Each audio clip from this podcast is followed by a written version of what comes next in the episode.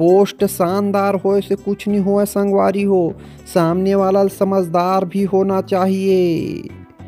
अपना भी दिन आएगा जब वो बोलेगी, सुनो ना जी I am sorry please back to my life तब मैं बोलू, प्यार is easy but I am busy कई झन लड़की मन कोनो हैंडसम लड़का चक्कर में मोर जैसे ईमानदार पगलू से भी हाथ दो बैठे अब वो पगली मोल ऐसे टाइप से परपोज करीस कि मैं न ही घलो नहीं कह पाया